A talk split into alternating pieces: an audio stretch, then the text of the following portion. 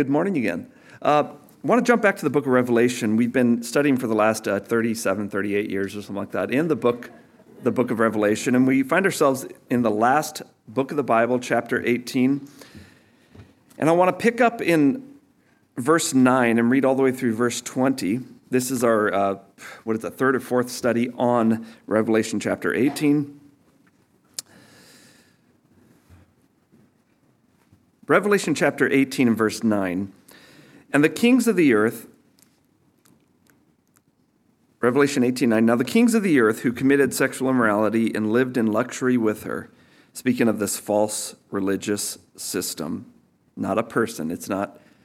We're not talking about a person here this morning. It's a false religious system. The kings of the earth who committed sexual immorality and lived in luxury with her will weep and wail over her when they see the smoke of her burning. They will stand far off in fear for torment and say, Alas, alas, you great city, you mighty city Babylon, for in a single hour your judgment has come. And the merchants of the earth weep and mourn for her, since no one buys their cargo anymore.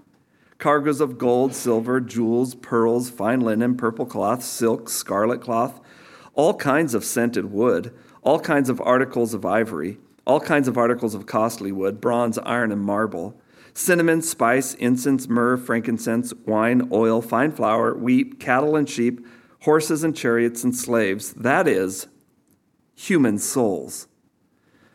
The fruit for which your soul longed has gone from you, and all your delicacies and your splendor are lost to you, never to be found again.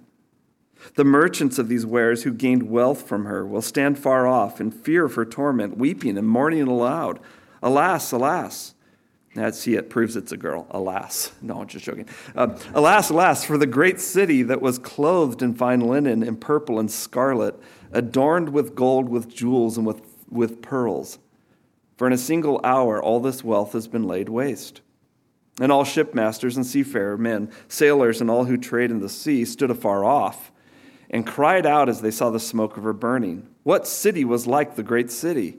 And they threw dust on their heads as they wept and mourned, crying out, Alas, alas, for the great city where all who had ships at sea grew rich by her wealth, for in a single hour she has been laid waste.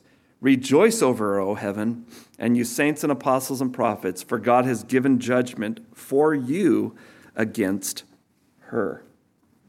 Lord, I pray that as we read this passage, there be no confusion again very often that uh, the enemy of our souls comes in and plays upon our fears and insecurities and causes us to hear passages like this and immediately go into self condemnation. And of course, because we are hopefully wise, we know that condemnation always drives us away from your purposes for us. So often you put grace right in front of us and we run away because of fear. I pray there would be no such fear here this morning. And yet, conviction does happen where it makes us perhaps become aware that we're living wrong, but it always has the effect of bringing us close to you. So, Lord, I pray that there would be no condemnation here, and that should there be of necessity conviction, that it would only be from you, and that it would only bring healing and for the purpose of healing for the people. I pray, God, that you give clarity to my words. I'm a mere man. You would take all the glory so that this place could remain safe that no man is the purpose or objective of this church, and that all glory and honor would only go to you forever and ever. So, God, guard our hearts here this morning. I pray that you bind any voices in our heads or otherwise that would cause us to be confused or worried or panicked, but that you would bring perfect clarity and peace here this morning.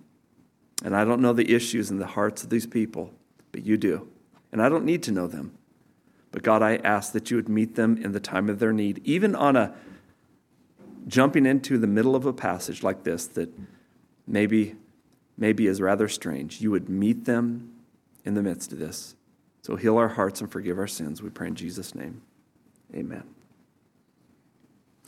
Well, while it's true that the Babylon the Great is one system, as we've talked about in previous studies, this system has been manifested in two separate expressions in both Revelation 17 and Revelation in chapter 18. And as we delve into the religious roots that are described for us in chapter 17, the symbolism, as we saw, unfolds when it calls her Mystery Babylon the Great and the mother of all harlots and abominations of the earth. That is, so we found she is the originator. She's the mother of this system. Harlotry, biblically, is false religion. She is the originator of all false religions that have ever existed upon planet Earth. So that there was a starting point for it all. And as we found in the previous studies, false religion is that which claims to lead somebody in worship of the true and the living God, but it doesn't. But rather, she encourages the lifestyle of rebellion even unconsciously, unconsciously in, under the guise of that God has given me permission to do this. And God will never give you permission to harm yourself. He'll never do that. And she's known, number one, for her indulgences, as we saw. As it says in verse 7, she glorified herself and lived in luxury. And number two, she's known for the persecution of the saints. As it says in verse 24, in her was found the blood of the prophets and the saints and all who have been slain on the earth. In her influence, therefore, then, has been worldwide in, her, in its reach. It's been worldwide. And so while Revelation 17 delves into the religious roots of Babylon the Great, her impact clearly is far reaching. As Revelation 17, verse 15 vividly illustrates, the waters where the prostitute is seated represents peoples, multitudes, nations, languages, uh, and tongues, and thus indicating, as I've suggested, she has a global reach. And this global influence prompts us, I think, to reflect on the words of Christ.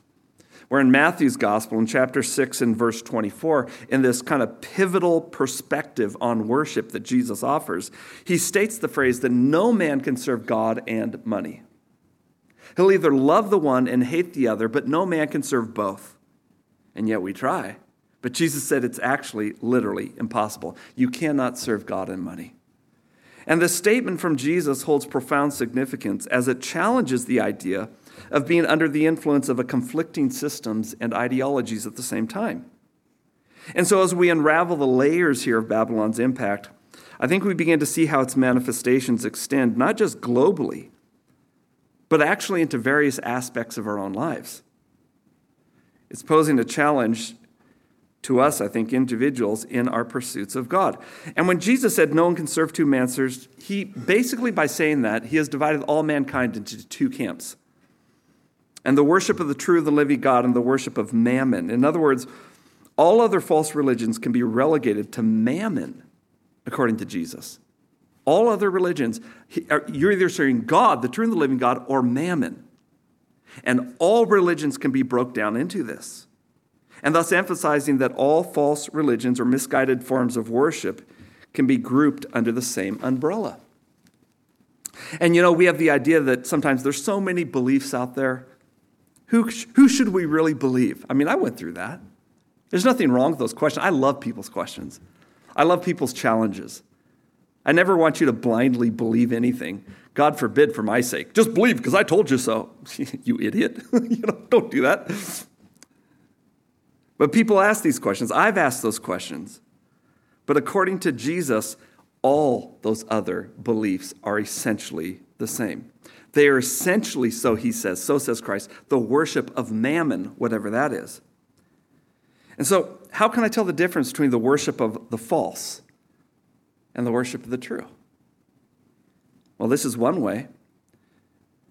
One way to tell the difference when someone is serving God as revealed in Christ that God gives you freedom. Anybody enjoy being bound, constrained, limited? You feel like you're constricted, that your life was supposed to be this way and it's not that way, but it's the other way. this is all of us.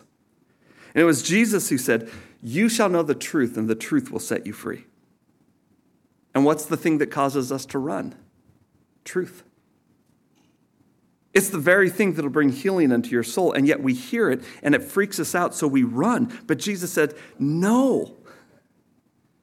In biblical terminology, truth is another name for God, it's not just a concept. And God comes to set us free. But as opposed to serving a God who frees you, what we'll find is that when we begin to serve mammon, whatever that is, it enslaves you. You serve the true and the living God, you have freedom. You serve mammon, you have bondage. Anybody bondage in bondage this morning? and you're a slave to your passion. You're a slave to the dominion of something else. The word mammon is derived in the Aramaic word that means wealth or property. and it symbolizes the, the temptations and the distractions posed by materialism and the desire keyword the desire for financial benefit, uh, benefit.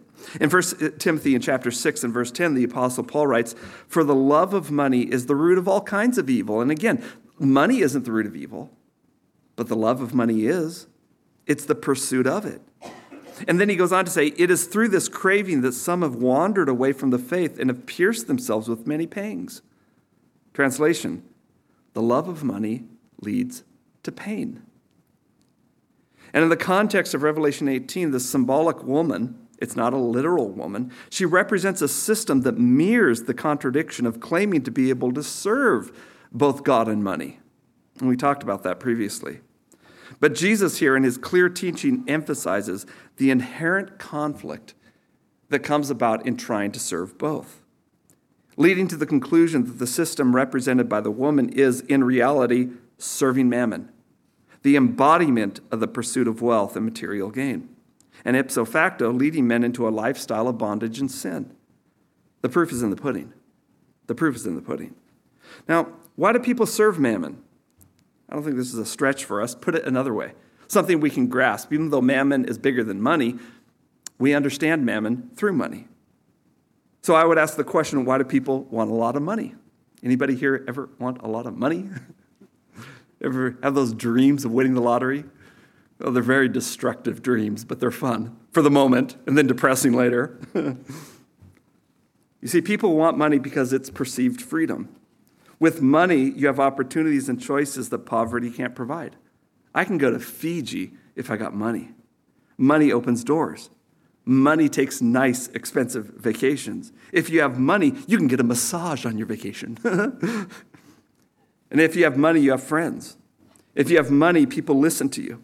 And they generally want to take your advice because clearly you've got something figured out.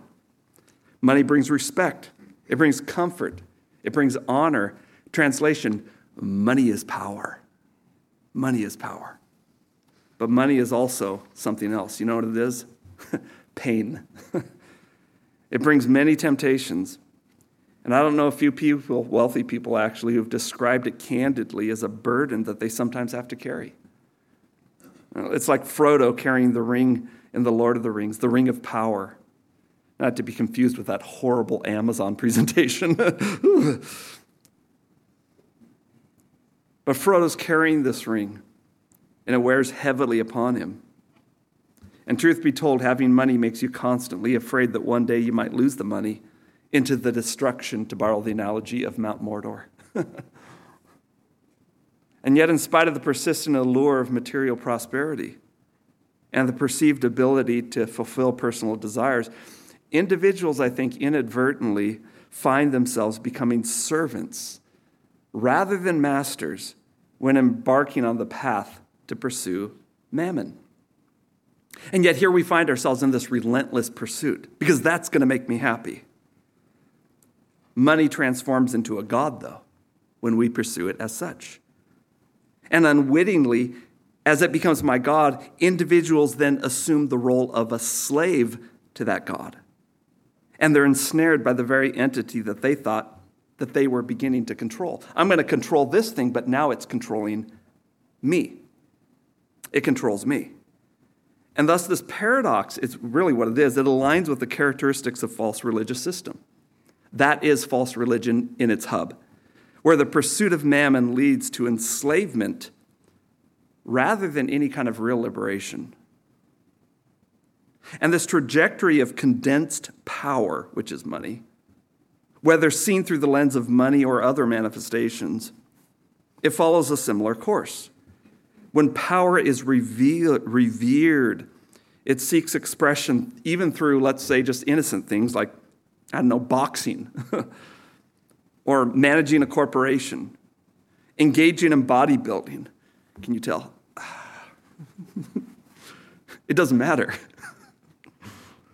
It doesn't matter. However, the inherent problem arises when the pursuit of power becomes an insatiable quest for more power. Is the bodybuilder that doesn't have to just get built anymore, he's got to use steroids. He's got to get bigger and bigger and bigger. And the bodybuilder's never big enough. The CEO never has enough conquest. He never he has plenty of money, but now it's about the conquest of others. They're closely connected to each other. So the one that's pursuing money has to conquer more and more things, more and more people if he's not tempered by the Spirit of God. And the boxer never knows to quit and when to quit. And so this unending pursuit of power inevitably leads to harm as it seeks to assert and expand its dominion forever. And that's really what Nebuchadnezzar was saying I will be king forever. The whole statue will be a head of gold, if you know the pictures that are given to us in Daniel chapter 2 and chapter 3. My kingdom will never end, but it does end. But it's that seducing spirit that says that you can conquer everything, you can have everything. The worship of mammon is the worship of power. And the challenge arises when the expression becomes increasingly vast. And unfortunately, it becomes more and more perverse given time. Now, I don't want to come here and convict anybody or condemn anybody for sure. But the reality is, is that all of us, on some level or another, have tasted of this, have been seduced by it. So if you're here this morning saying, he's talking about me, I'm really not. I'm really not because it applies to all mankind, because it lives inside of you. And I know that because it lives inside of me. It's only the question of have I allowed this thing to rule me? Have I allowed it to become my master? Have I allowed it to have dominion? And the old, the old saying, and how can I say that that increasingly when we pursue these things that they become more perverse over time? How can i say that? Have you ever heard the saying power corrupts but absolute power corrupts absolutely and the pursuit of money the pursuit of power corrupts us. It's never enough. Doesn't mean money is wrong but there's a switch in our approach to it mentally. And it makes the man a slave who becomes more and more perverse just give it time. I think it was Rockefeller who, when he was asked, uh, the original guy that discovered all the oil, he said, How much money is enough? And you know what his response was? Just one dollar more. When is it ever enough? And in fact, that family, if we had time to study them, and I never want to, it is a study of this Babylonian system the manipulation of banking, the manipulation of the medical field, the manipulation of our educational system, even globalization. It's all based in this endless lust and desire for money. If you study that man, John D., if you look at him, he was one of the most distorted, perverted men on this living earth. I was listening to an interview of the late Aaron Russo, who is a Rockefeller family friend, and he was talking with Nick Rockefeller, and said, he said that Nick had asked him out of the blue, What do you think the women's liberation is all about? And Nick replied, It's about women having the right to work, getting equal pay to men, just like they won the right to vote. And Nick, Aaron said that Nick then started to laugh and he looked at him and he said, You're an idiot. And Aaron then said, Why am I an idiot? And he said, Let me tell you what that was about. We, the Rockefellers, funded all of that. We funded Women's Lib. We got it all over the newspapers and televisions and the, the Rockefeller Foundation. And then he said, You want to know why? And Nick said, There's two reasons that we did this. Number one, we, could, we couldn't tax half of the population. Before Women's Lib, that made that, we couldn't do this. And secondly, he said, now we get the kids in the schools at an early age. We can then indoctrinate the kids how to think. It breaks up their family, and the kids start to look at the state as the family, at the school as the officials as their family, not as the parents teaching them. And so they were the, those are the two primary reasons for women's lib, so he said. And then Aaron said to the interviewer, That which I thought up to that point was a noble thing when I saw their intentions behind it, where, the, where they were coming from, when they created it, when they thought of it, I saw the evil behind what I thought was a noble adventure. And in fact, Gloria Steinem admitted in her book that the CIA funded Ms. Magazine, the CIA, which is, I thought you were only supposed to deal with foreign governments. John F. Kennedy. Hmm. But they funded Ms. Magazine with the stated goal of taxing women and breaking up the family. Gloria Steinem. Well, they promise life, but it only ever delivers death. It makes you think that this is the path to freedom. It's going to liberate me. It's going to make me happy. And it's like, it, I, I love giving people hope, but not false hope is evil. And it's false hope. It destroys people. And it comes in the guise of helping people, and it ultimately harms. This is the Babylonian system. It says to you, You will be like God. Sound familiar? Genesis 3? But it makes you the slave of hell. And God never intended that for you. It gives you the promise of freedom and control, but it binds you in a lifestyle of bondage and pain. We talked about this last week, but if your freedom binds you, it's not freedom. If your freedom binds you, it's not freedom. And thus, the influence of this false system has engulfed a philosophy that extended into every aspect of life. Her influence is in the selling of the souls of men, as it says in verse 13. Look at verse 12 cargoes of gold, silver, jewels, pearls, fine linen, purple cloth, silk, scarlet cloth, all kinds of scented woods, all kinds of articles of ivory, all kinds of articles of costly wood, bronze, iron, marble, cinnamon, spice, incense, myrrh, frankincense, wine, oil, fine flour, wheat, cattle, sheep, horses, chariots, and slaves, that is, human souls. Well, when we confront the mention there of human souls at the culmination of this extensive list, we're prompted to question its role, I think. The question I have is it a mere footnote, a concluding item in a lengthy inventory, or does it carry a more profound weight, encapsulating the very purpose behind the trading of all the previously enumerated commodities? In other words, was the trade of human souls a collaborative effort, just one among many other transla- transactions, or is it a cumulative representation? That is, a summarization of the entire essence of the system. Well, as I turn my brain on, sometimes I do that. Considering that things and material goods are transient, subject to coming and going, while human souls are distinct in the list, human souls endure. My inclination is to, is to interpret the listing of these souls as not just another entry into the inventory, but rather a culmination of the Babylonians' system's ultimate objective. What are they after? Your soul. What do they trade in? All this other stuff. But this is what we're after your soul. Mm, the amazing thing is, God is after your soul as well. but He means you good. he means you good. And the enemy of our soul only, He promises a beautiful apple, but man, He's going to hurt. It's like a lactose intolerant person drinking a jug of milk. I mean, it's going to hurt, you know. But in essence, this leads me to, a, to, to surmise that the Babylonian system isn't merely interested in the trade of commodities. But instead, it harbors a more sinister ambition. What is it? It's the control and the enslavement of mankind. And thus, the mention of human souls serves as the poignant embodiment, I think, of this cumulative goal. It signifies that the enduring pursuit of to dominate individuals in the relentless quest for power and control. And thus, this system, when I look at it, it seems as after more than just transactions.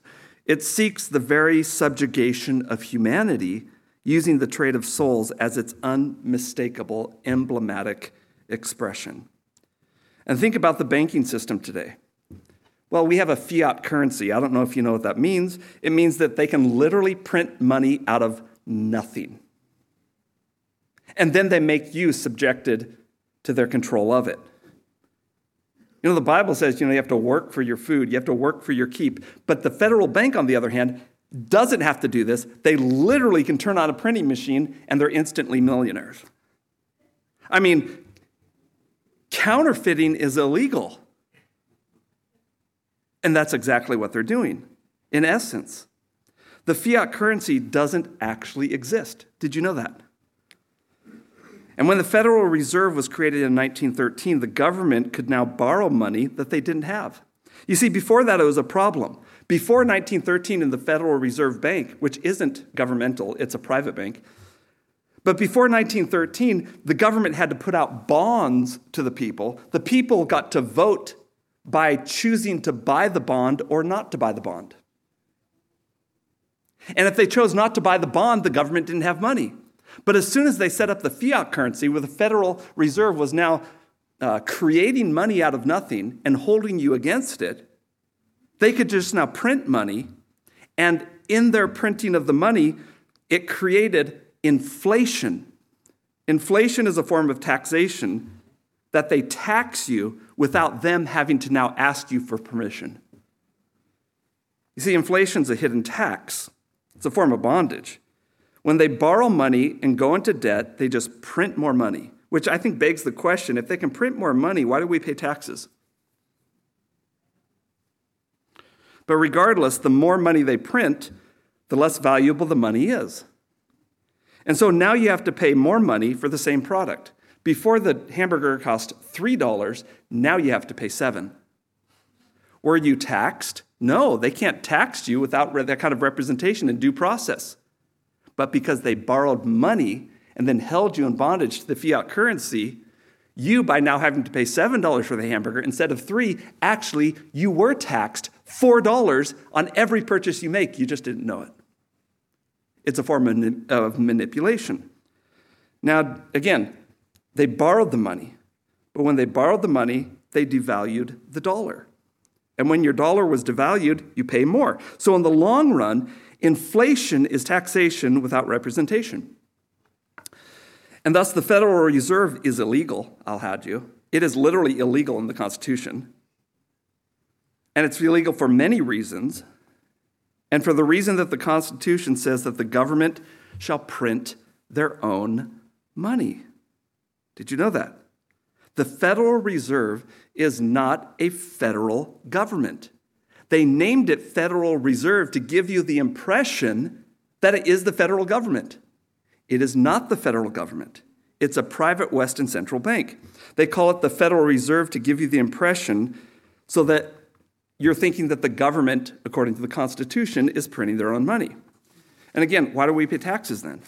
If they can just print more money, why do we pay taxes? And I'll tell you why. It's a form of controlling man in the name of liberating man. Now, today, what we're going through right now is just borrow it, pay later. You can go to Walmart, apparently, and I haven't verified this, but I've heard it, that you can go to Walmart and you have an option now to pay later. What is that about? It's about control, it's about bondage. And it's a form of controlling man in the name of liberating man. As I said, look at all the stuff we can give you. Look at all the things we're going to do. We're going to build this. We're going to build that. We're going to give money to your, your county or your community. Look, we're going to do all of these things. And in fact, what they're pushing right now is the universal income. And at first, it sounds marvelous. You mean I get paid $3,000 a month to stay at home and do nothing? Yep a husband and a wife can stay at home and earn $6,000 a month and do nothing. Yep. Where do I sign up? But it's a hook. It's a hook. They're trying to destroy you, they're trying to control you. And it promises freedom. This is the same system of Babylon the Great. It promises freedom, but its goal is to bring you into bondage. The principle applies across the board. It's the World Economic Forum with Klaus Schwab, who promises you'll own nothing and you'll be happy. I am concerned when people tell me I'll be happy. You will be happy. we ask the questions here, as the joke goes. You know? You've heard that joke. But the problem is, someone always owns something, and it won't be you. By the way, this is what we call as communism. And in their case, they're looking for a dictatorial communistic regime where they rule the top. You say, well, in communism, everybody's equal. We are, but just some people are more equal than others. it's communism that promises equality and freedom, but only, if you look at the history of communism, has only ever brought death, pain, disease, and destruction. It's the same thing, spirit behind the central bank digital currency, which I'm not even going to get into that moron, but, but it's the whole idea that this will give you a digital currency. Now, all of a sudden, this digital currency, which they've openly said at the World Economic Forum, it will expire.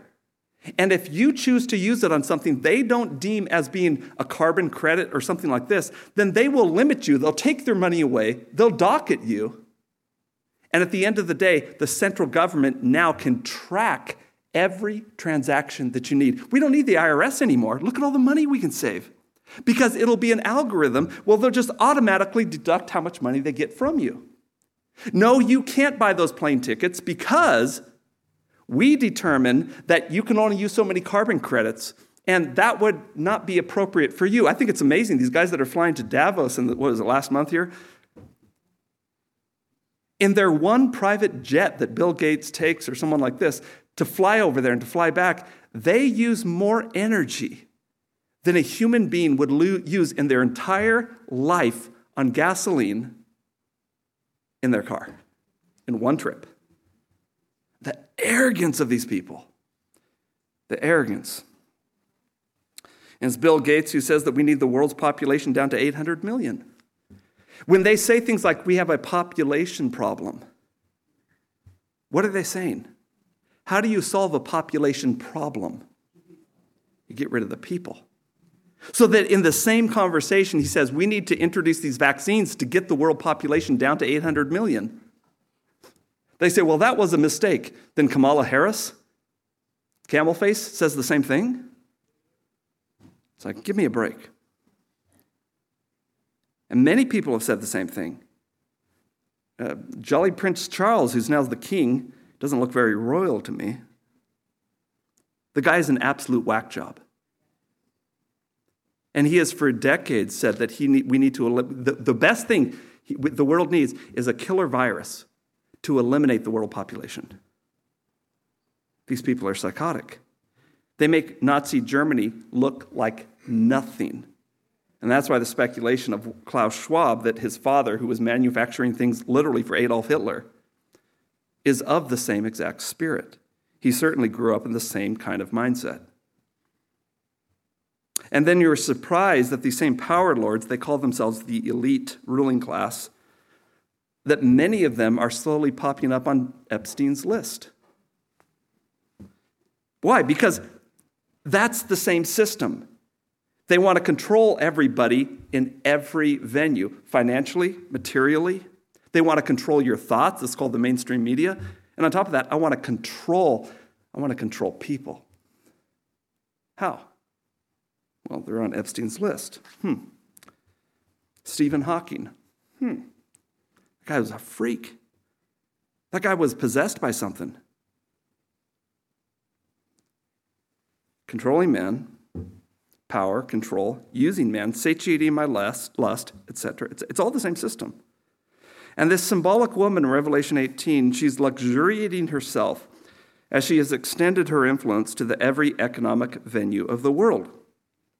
So that while it may appear that there are two separate systems, religious Babylon, chapter 17, economic Babylon, 18, they're not separate. They're actually one and the same spirit that has philosophically influenced the earth. And the symbolic woman is also a city. In verse 10, alas, alas, you great city, you mighty city, Babylon. Now, how do we interpret that? It's clearly symbolic of a city because, as it says in verse 24, and in her was found the blood of the prophets and the saints and of all who were slain on the earth. Now, is it possible for all the slain people on the earth in its history to be in one city, namely Babylon? No. So, this is clearly figurative. And therefore, this goes beyond pointing fingers at a specific city that's yet to be rebuilt, that got started by Saddam Hussein or something like that. No, she's responsible for shedding all the bloodshed on the earth. That is, when her principles are submitted to, death, not life, will ultimately reach man. That's, that's, that's where I, I want to challenge you. Is what you're believing, is what we're believing, does it bring you life? Has it brought you life? This isn't a judgment and condemnation. It's like, I want to rub your nose in your sin. I don't want to do that. I don't want to expose people, and that's, that's of the enemy.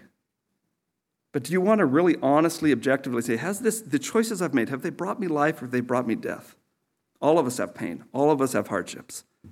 But you know the difference between life and death.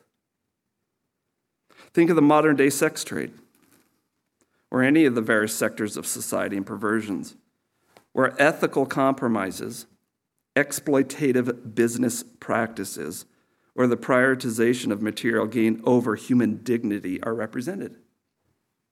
Yeah, put that horrible thing within the food because it saves us a lot of money and then it creates a medical problem, but we also own the pharmaceutical company that'll help that medical problem. I'm taking crazy pills. There's a lawsuit coming out against all these hair product companies and they're finding that these hair product companies that are actually helping create balding, particularly in men, don't worry, I don't wash my hair. This is all natural. and uh, this, this, bald, this balding that takes place, the same people that own the shampoo companies own Rogaine. It's interesting. You can say, well, it was just accidental. It entirely could be accidental, but there's too many accidents to be chance. and they prioritize financial gain, it's mammon, over the welfare of people. It brings people into bondage, not liberation. They create a disease. Uh, you think about someone like something like I don't know a, a virus company, uh, computer viruses. They will write the viruses that create problems on your computer and then sell you the software that'll defeat the virus that they wrote for the computer. And maybe I'm just you know, just imagine this is, there's no correlation to truth in this. Maybe a guy that has been so successful um, in a micro kind of a soft way that he, he actually wrote so many viruses that destroyed computers and then sold the software to heal the viruses that destroy the computers. He was so successful, but he got bored with that, so he decided to go to actual viruses. And now he is in active pursuit in this imaginary situation that does not exist. There's not a single human being on earth doing this. So, um, I, hey, look, I swear, I absolutely swear. So that he devotes himself now to actual viruses and then devotes himself to the vaccines to fix those viruses that he actively sought by sending his people into the deepest, darkest caves in the earth, caves, to find these viruses that don't exist in any human experience, so that he can bring destruction and be the savior of that destruction. That, you'd have to be pretty psychotic to do that, and you'd also have to be on Epstein's list. And you know, the problem is, is that we tend to kind of judge people based upon ourselves. That can be good and bad. We, you, if you're normal here this morning, you're saying, I would, he's not doing that because I would never do that. That only speaks about your goodness. to the pure, all things are pure. But trust you me, people can become so uninhibited that they will do the most wicked things with a clear conscience. So rejoice when God slaps you on the head. rejoice when it doesn't go your way, because this isn't heaven. And so, whether it's using lustful, lustfully using young girls for their pleasure and then discarding them, actually, that's what happens in our culture, right? They've told the, you young women, they're saying, hey, you know, give in to this, and, and then the men use you. And then when you hit a certain age, they discard you. Feels good, doesn't it? It's a lie. It's a complete lie. And don't worry, there are good men that exist. Now, the Bible does say A faithful man who can find. Hmm. but the reality is, they use people, whether it's the young girls or fighting for late term abortion. I mean, that's psychotic. I heard this interview of a gal saying, well, actually, the child's not viable even after it comes out of the womb. These people are crazy. These people are psychotic. And they use the late term abortion as a cover for the stem cell research or for the harvesting of organs, which is real, it's a real thing. It's the perverse system that trades in mankind. And so while the Frankensteinish late term abortion doctor may do his business for his reasons, the occult, on the other hand, may do what they're doing for the exact, exact same thing, but for completely different reasons. But at the end of the day, the child is still killed, and both are satisfied. And thus, you have the Church of Satan. Many of you have seen the article. You, some of you gave me the article. The Church of Satan suing the for the reinstitution of abortion as they see it as a religious right for child sacrifice. And they're right out there saying it. I think the case was filed in Alabama, wasn't it? If I recall. Correct me if I'm wrong. They openly admit this. Different reasons, but the same spirit. Now, in the occult, there's the intertwining of sex and power. As we said, money is condensed power. And so you often find the mighty and the rich becoming increasingly dominated by their lust for power, just one dollar more. And nothing expresses this lust for power like the illicit, the forbidden, particularly in sexual relationships. Now, many people, maybe all of us, I don't know, have failed in this. I'm not trying to rub your nose in it. You've come to the Lord and say, God, forgive me and cleanse me. And you're either going to trust in the blood of Jesus or you're not. You're either going to say, you know what, Lord, your blood either cleanses me of this or it doesn't. Your blood is either good for this or it's not good for anything. That is, we've confessed our sins. But this system basically says there's no need to confess your sins. And so while it makes you feel good that you've done nothing wrong because there's an inherent offense in the gospel, it means you have to admit you're not right. So it tells you you've done nothing wrong and it makes you feel good, but you have to then enforce that feeling of good on other people. It's called gay rights or something like this. So that you think that by changing everybody else, you can make your inner conscience go quiet. it's such a deceptive. And I'm not against homosexuals, they're being lied to. And I don't doubt that they truly feel what they feel. But you can't violate God's plan of things and bring yourself life. It brings death. And I'm all for life. I'm not against people, I'm for life. And on a religious level, this symbolic woman promotes every principle wherever she goes. On a religious level, she promotes the validation of the sinful nature. She encourages men to be at peace with their behaviors that ruin themselves and others. On a financial level, she feeds into the lust for power. As John says, it's the lust of the eyes, the lust of the flesh, and the pride of life.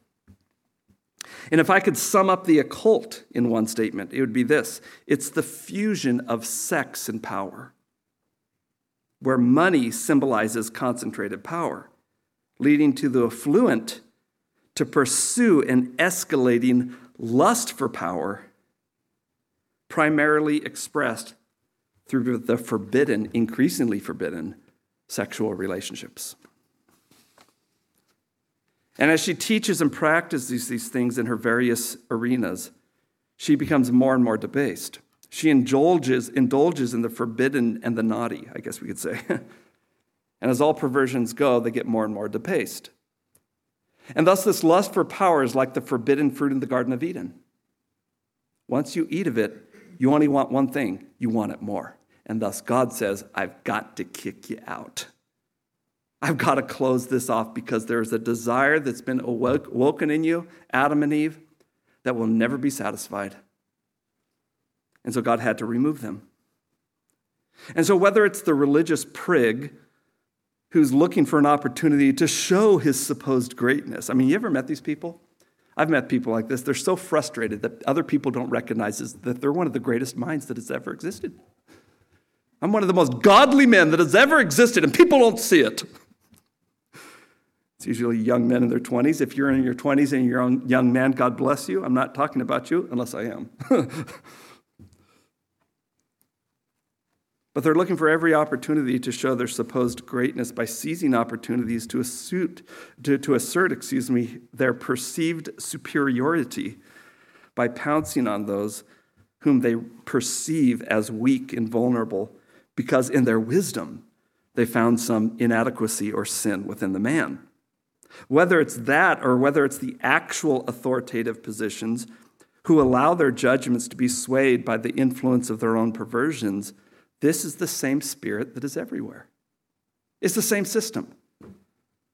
And thus, this symbolic woman has permeated and influenced individuals from various walks of life, compelling them to crave and express power in ways that perpetuate a cycle of degradation and moral decay.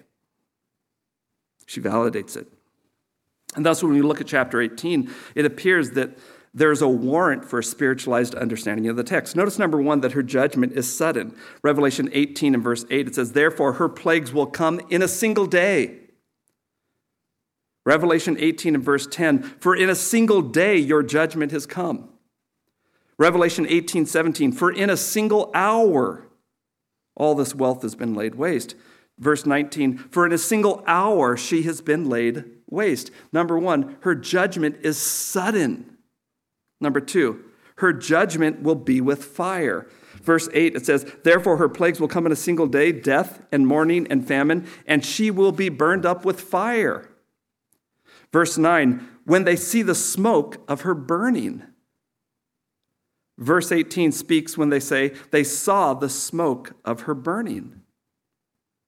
It'll be sudden, she'll be consumed by fire.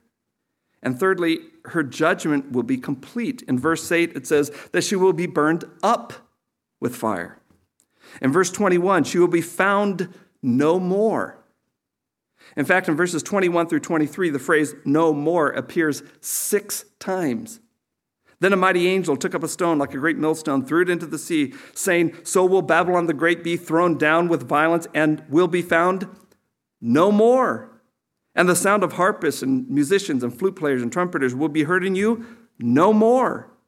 And a craftsman of a craft will be found in you no more. And the sound of the mill will be heard in you no more. And the light of a lamp will shine in you no more. And the voice of the bride and bridegroom will be heard in you no more. And it goes on and on and on. And so her judgment, number one, is going to be sudden, it's going to be with fire, it's going to be complete. And number four, it will cause men, once she is judged, to have to stand far away from her. They can't come close. In verse 10, it says, They will stand far off in fear of torment and say, Alas, alas, you great city, you mighty city, Babylon, for in a single hour your judgment has come. Now, let's think this through. What kind of judgment is sudden, with fire, completely wipes the place out, and doesn't allow anyone to come near after the judgment has come. Not a few scholars have noted that this judgment looks a lot like nuclear war. This sudden, complete burning fire that makes men not able to come close, this is very likely a nuclear bomb. And this concept of nuclear warfare is not foreign to ancient scriptures written long before the nuclear bomb was invented. In Zechariah chapter 14 and verse 12, listen to how it reads.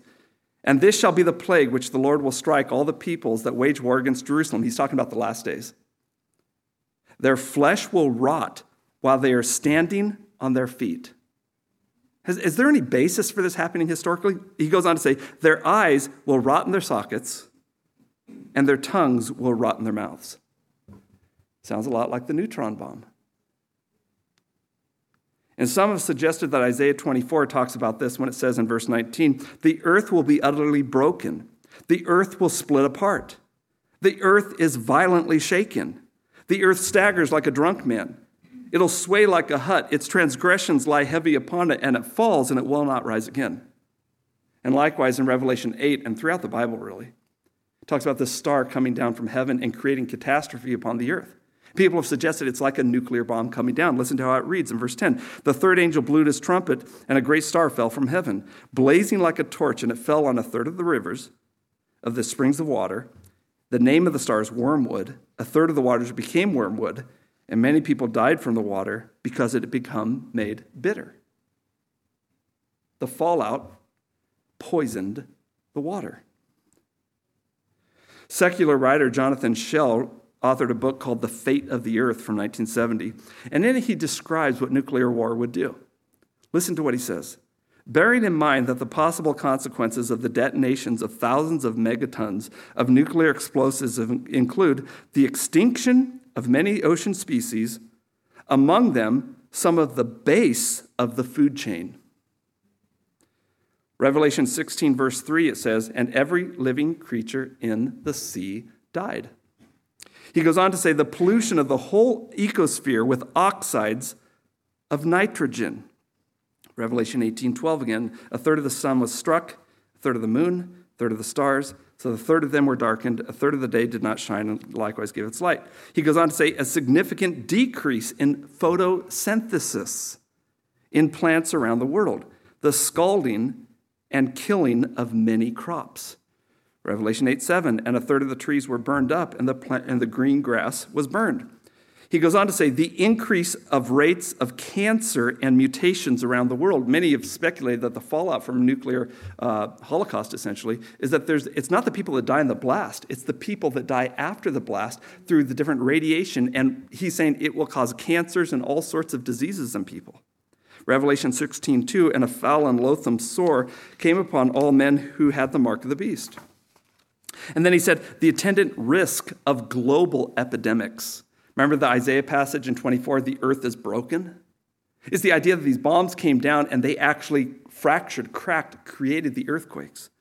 Luke's gospel, Jesus said in verse 11, chapter 21, and there will be great earthquakes in various places, and famines and pestilences. This author then goes on to say the possible poisoning of all vertebrates by sharply increasing levels of vitamin D in their skin as a result of increased ultraviolet light. Revelation 16:8, the fourth angel poured out his angel on the sun, and power was given to him to scorch men with fire. And men were scorched with a great heat. And then he says, and the outright slaughter on all targeted continents of most human beings and other living things by the initial nuclear radiation, the fireballs, the thermal pulses, the blast waves, mass fires, and the fallout from the explosions. Revelation 9, verse 18, by these three plagues, a third of mankind was killed by the fire and the smoke and the brimstone. I mean, it lines up. And he closes by saying, considering that these consequences will all interact with one another in unguessable ways, and furthermore are in all likelihood an incomplete list, one must conclude that a full scale nuclear holocaust could lead to the extinction of mankind. Joe Biden. Can I just refer to him from now on as the guy? I'm just wondering if I can do that. Can, do I have to say his name ever again? He's declared that the world is the closest it has ever been to nuclear catastrophe in 60 years, so that it comes with no surprise that people are worried. Why in the world do we have worldwide peace and then instantly we went back into the wars? Hmm. It almost makes you think it's deliberate. He said, the guy said, we have not faced the prospect of Armageddon since Kennedy and the Cuban Missile Crisis. And then he said, Putin is not joking, Vladimir Putin is not joking when he talks about potential use of tactical nuclear weapons or biological or chemical weapons because his military is, you might say, significantly underperforming, talking about Ukraine. And every indication is that the current regime, entrenched in Washington, D.C., is looking for opportunity to engage us in a large scale war. You ever heard of the draft? Well, guess what? They're talking about drafting you girls as well. And in the past conflicts were always fought in foreign soils. Increasingly, the indications are that the conflict this time is going to be here. You know, the southern border is not an insignificant issue. It is not conspiracy theory to say that hundreds of thousands of military aged Chinamen have entered the southern border. The documentation is extensive hundreds of thousands. And they're in camps in the rural areas of Texas. They have this all on video. Why in the world are they coming here without their children and their wives? My father, one of his friends in Central California, was just telling him about a local news that reported one time on a fairly significant incident that should be making national news all the time, all day for the next three months. You know what happened? Their local news there in the San Joaquin Valley reported that one of those building inspectors was just walking by. She saw this weird cord coming out of a building. It seemed to be violating. She walks inside and finds that there was all these Chinese nationals making Ebola, coronavirus, and every other virus that has been banned, outlawed, is destructive. They were doing it illegally. They said that they went and called the CDC. The CDC hanged up on them. And it never even reported to the national media.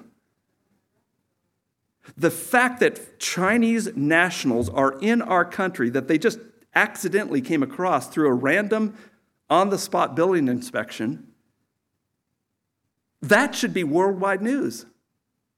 You don't even know it happened. And I wouldn't have known it happened if my dad didn't have a friend that was in that exact same community. On top of this, I saw a video of a man that was the jihadists that are coming in through the southern border in mass.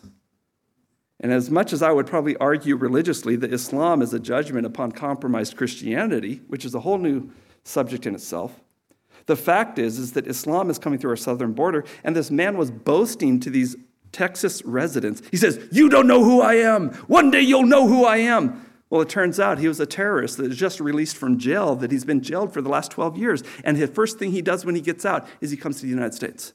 And he threatens the people there, You will one day know who I am.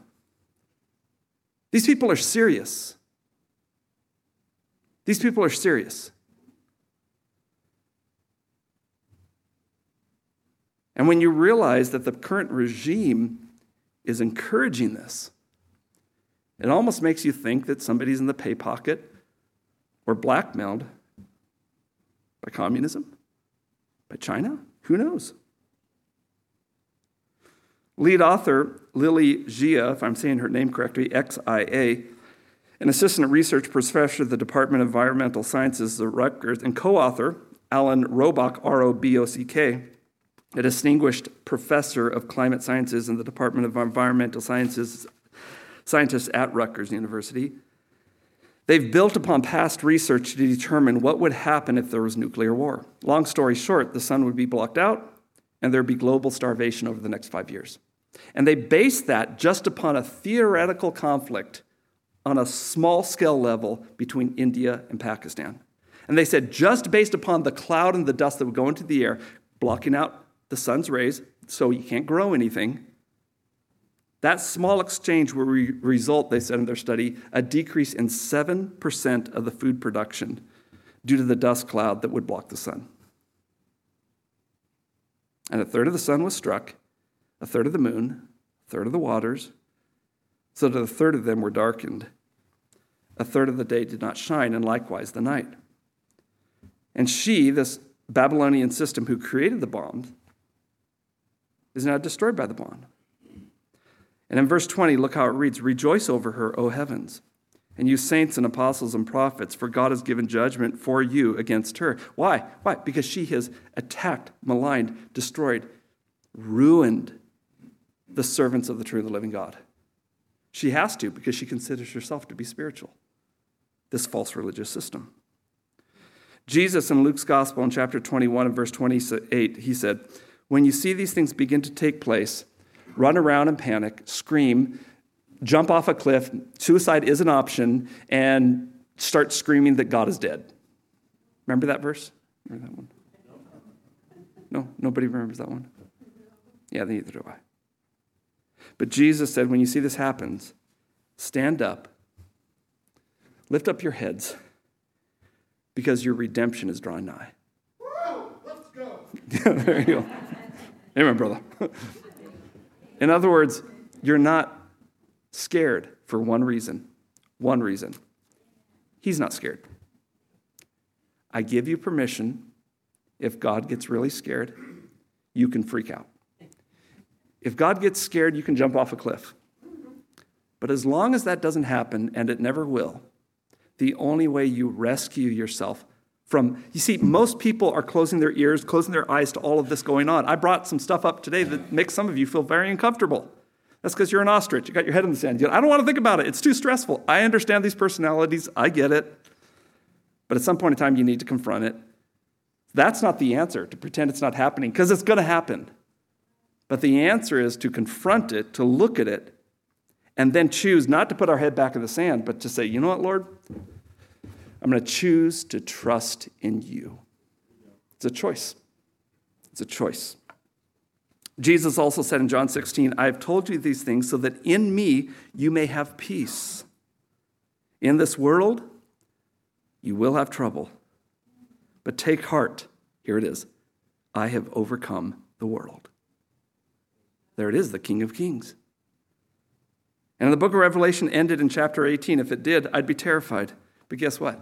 It doesn't end in chapter 18. You know what the next chapter is? Chapter 19. You know what happens in chapter 19? The Lord returns. And then I saw heaven opened, and behold, a white horse. The one sitting on it was called Faithful and True. And in righteousness he judges and makes war. He's going to put it all right, folks. His eyes are like a flame of fire, and on his head are many diadems. And he has a name written that no one knows but himself. He's clothed in a robe dipped in blood, and the name by which he is called is the Word of God. And the armies of heaven, arrayed in fine linen, white and pure, were following him on white horses. From his mouth comes a sharp sword with which to strike down the nations and he will rule them with a rod of iron. He will tread the winepress of the fury of the wrath of God Almighty, and on his robe and on his thigh he has a name written King of Kings and Lord of Lords. And Christians can debate till Adam finishes. Is that literal or figurative? It's better to go with the literal until you see otherwise. But the Bible says, He who has this hope in himself purifies himself just as he is pure. When you begin to look for that day, it begins to narrow our focus it begins to hopefully build in us a compassion towards people on this earth, Christians and non Christians. Christians that are freaking out, or maybe make believers. There's believers and there's make believers. If you're a make believer, own it. I mean, it's not a judgment. It's like, oh, well, you're bad. You know, that means nothing. We come into this reality and we confront truth because it liberates us and we're disciplined and we lift our eyes up and we say, God, this is happening. And I'm not in the, my head's not in the sand. This is happening. But guess what? You are the King of Kings, the Lord of Lords. You will come, you will return. And he who has this hope within himself. We look forward to the blessed hope and the glorious appearing of our great God and Savior, Jesus Christ. So says Titus. As the Christian chooses to look up when everyone else is looking around, he finds a calm and a peace enters his soul and navigation of the complexities of life is now much easier. It's very hard when you look at everybody else to navigate life, but you look into the audience of one, and then he directs your paths. Or you can try to direct your paths and navigate it based upon everything you can determine in your mind. There's too much. Or you can just simply bow the knee to the only wise God. And he doesn't hate you. If you got convicted this morning, it's not because he hates you. And I certainly don't know you. I don't know enough. I know some of you guys for years, but I don't know what's going on in your head. And I'm not your enemy. But the reality is, is that these things should not shake us, but we should be aware of them, and we should hasten the day of our Lord. So, God, I pray that you give clarity to these people as we continue to confront this passage in a way that hopefully gives insight that that there's a wisdom in your word that is so much deeper than our abilities to grasp it. There's a clarity of thinking that is just blows my mind. And we don't pursue knowledge. We don't pursue clarity of thinking. We don't pursue, God knows that, good Bible studies because these people are very gracious because we never get that. But what we pursue is the King of Kings. We don't come in judgment against people that are sincerely believing something is false, something that is false, I should say. We don't tear systems of man down, we lift up the kingdom of Christ. And as we lift up the kingdom of Christ, those systems just kind of disappear. When people are worshiping something false, it's because they think it gives them life. Don't destroy the person's conscience by just attacking what they believe in. Lift up the name of Christ. And Lord, you said that you draw men to yourself. You said that you add daily to the church as many as are being saved. And thus, your word reveals that salvation is a process. We've relegated it to a one time event 30 years ago. And so, Lord, I pray for those people here this morning that are in different stages of their understanding of who you are. Some of them have isolated themselves and they begin to panic. Some of them have made very poor decisions in their life, and they're now suffering the consequence of those decisions. You're experiencing the loneliness and the pain, the discouragement, the sense of guilt, the sense that God could never forgive me. He can. That is a lie.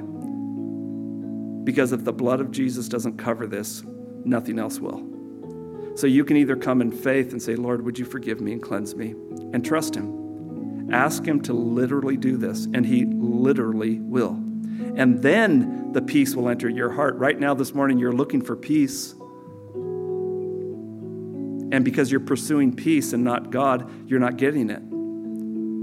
Pursue God, and He will give you peace.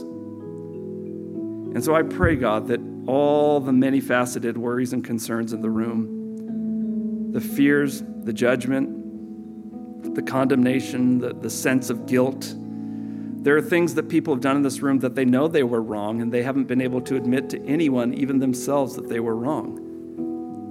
And here this morning, you can come before our Lord and King and tell him, say, I was wrong. That what they did was wrong, but I did wrong as well. Or maybe you instigated it you created the conflict. You created it, and the guilt is overwhelming. And the, the subtle voice comes in and says, Here's how to deal with that guilt attack more. But the more you attack, the more empty and dead you feel. It doesn't produce life.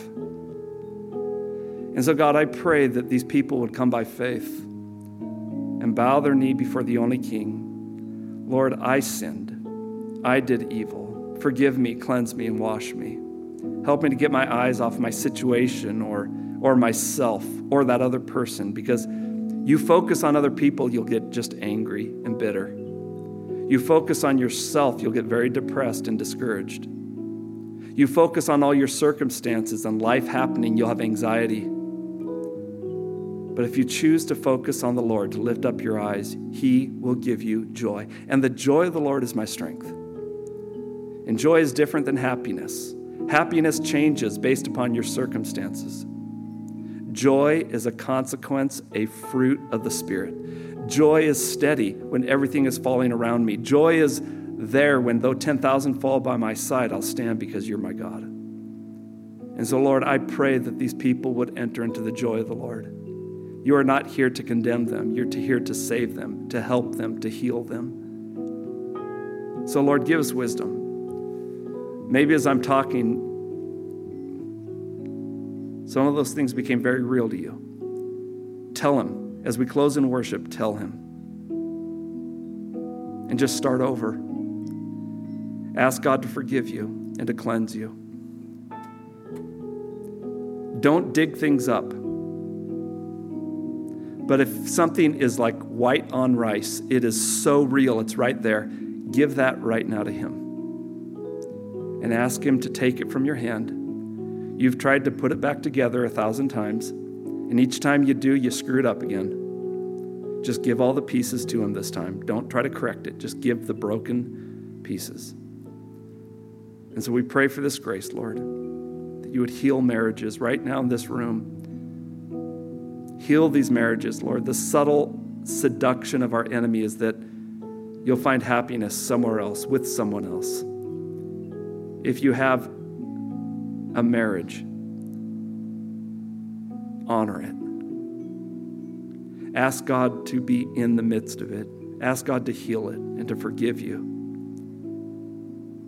And just live your marriage one day at a time. Don't live the next 20 years, five years, two years, one year. Don't do that. And so, Lord, I pray for healing upon these people. I pray for those that are single, those of us that are single. I pray, God, that we would find a joy in the Lord. Just one day at a time. Many of us have stories that are quite long, full of pain. But because of you, Lord Jesus, we're not bitter. And so, Lord, I pray that you'd heal these hearts, Lord. Forgive their sins. I pray for the young people that are so worried going into this world that is so chaotic. They're so they're just starting off, they're so powerless, and yet all hell is about ready to break loose. Would you protect them? Forgive them and cleanse them. And so God, have your way. You are wise and we are not, but you give wisdom. So have your way and heal our hearts. We pray in Jesus' name. Amen.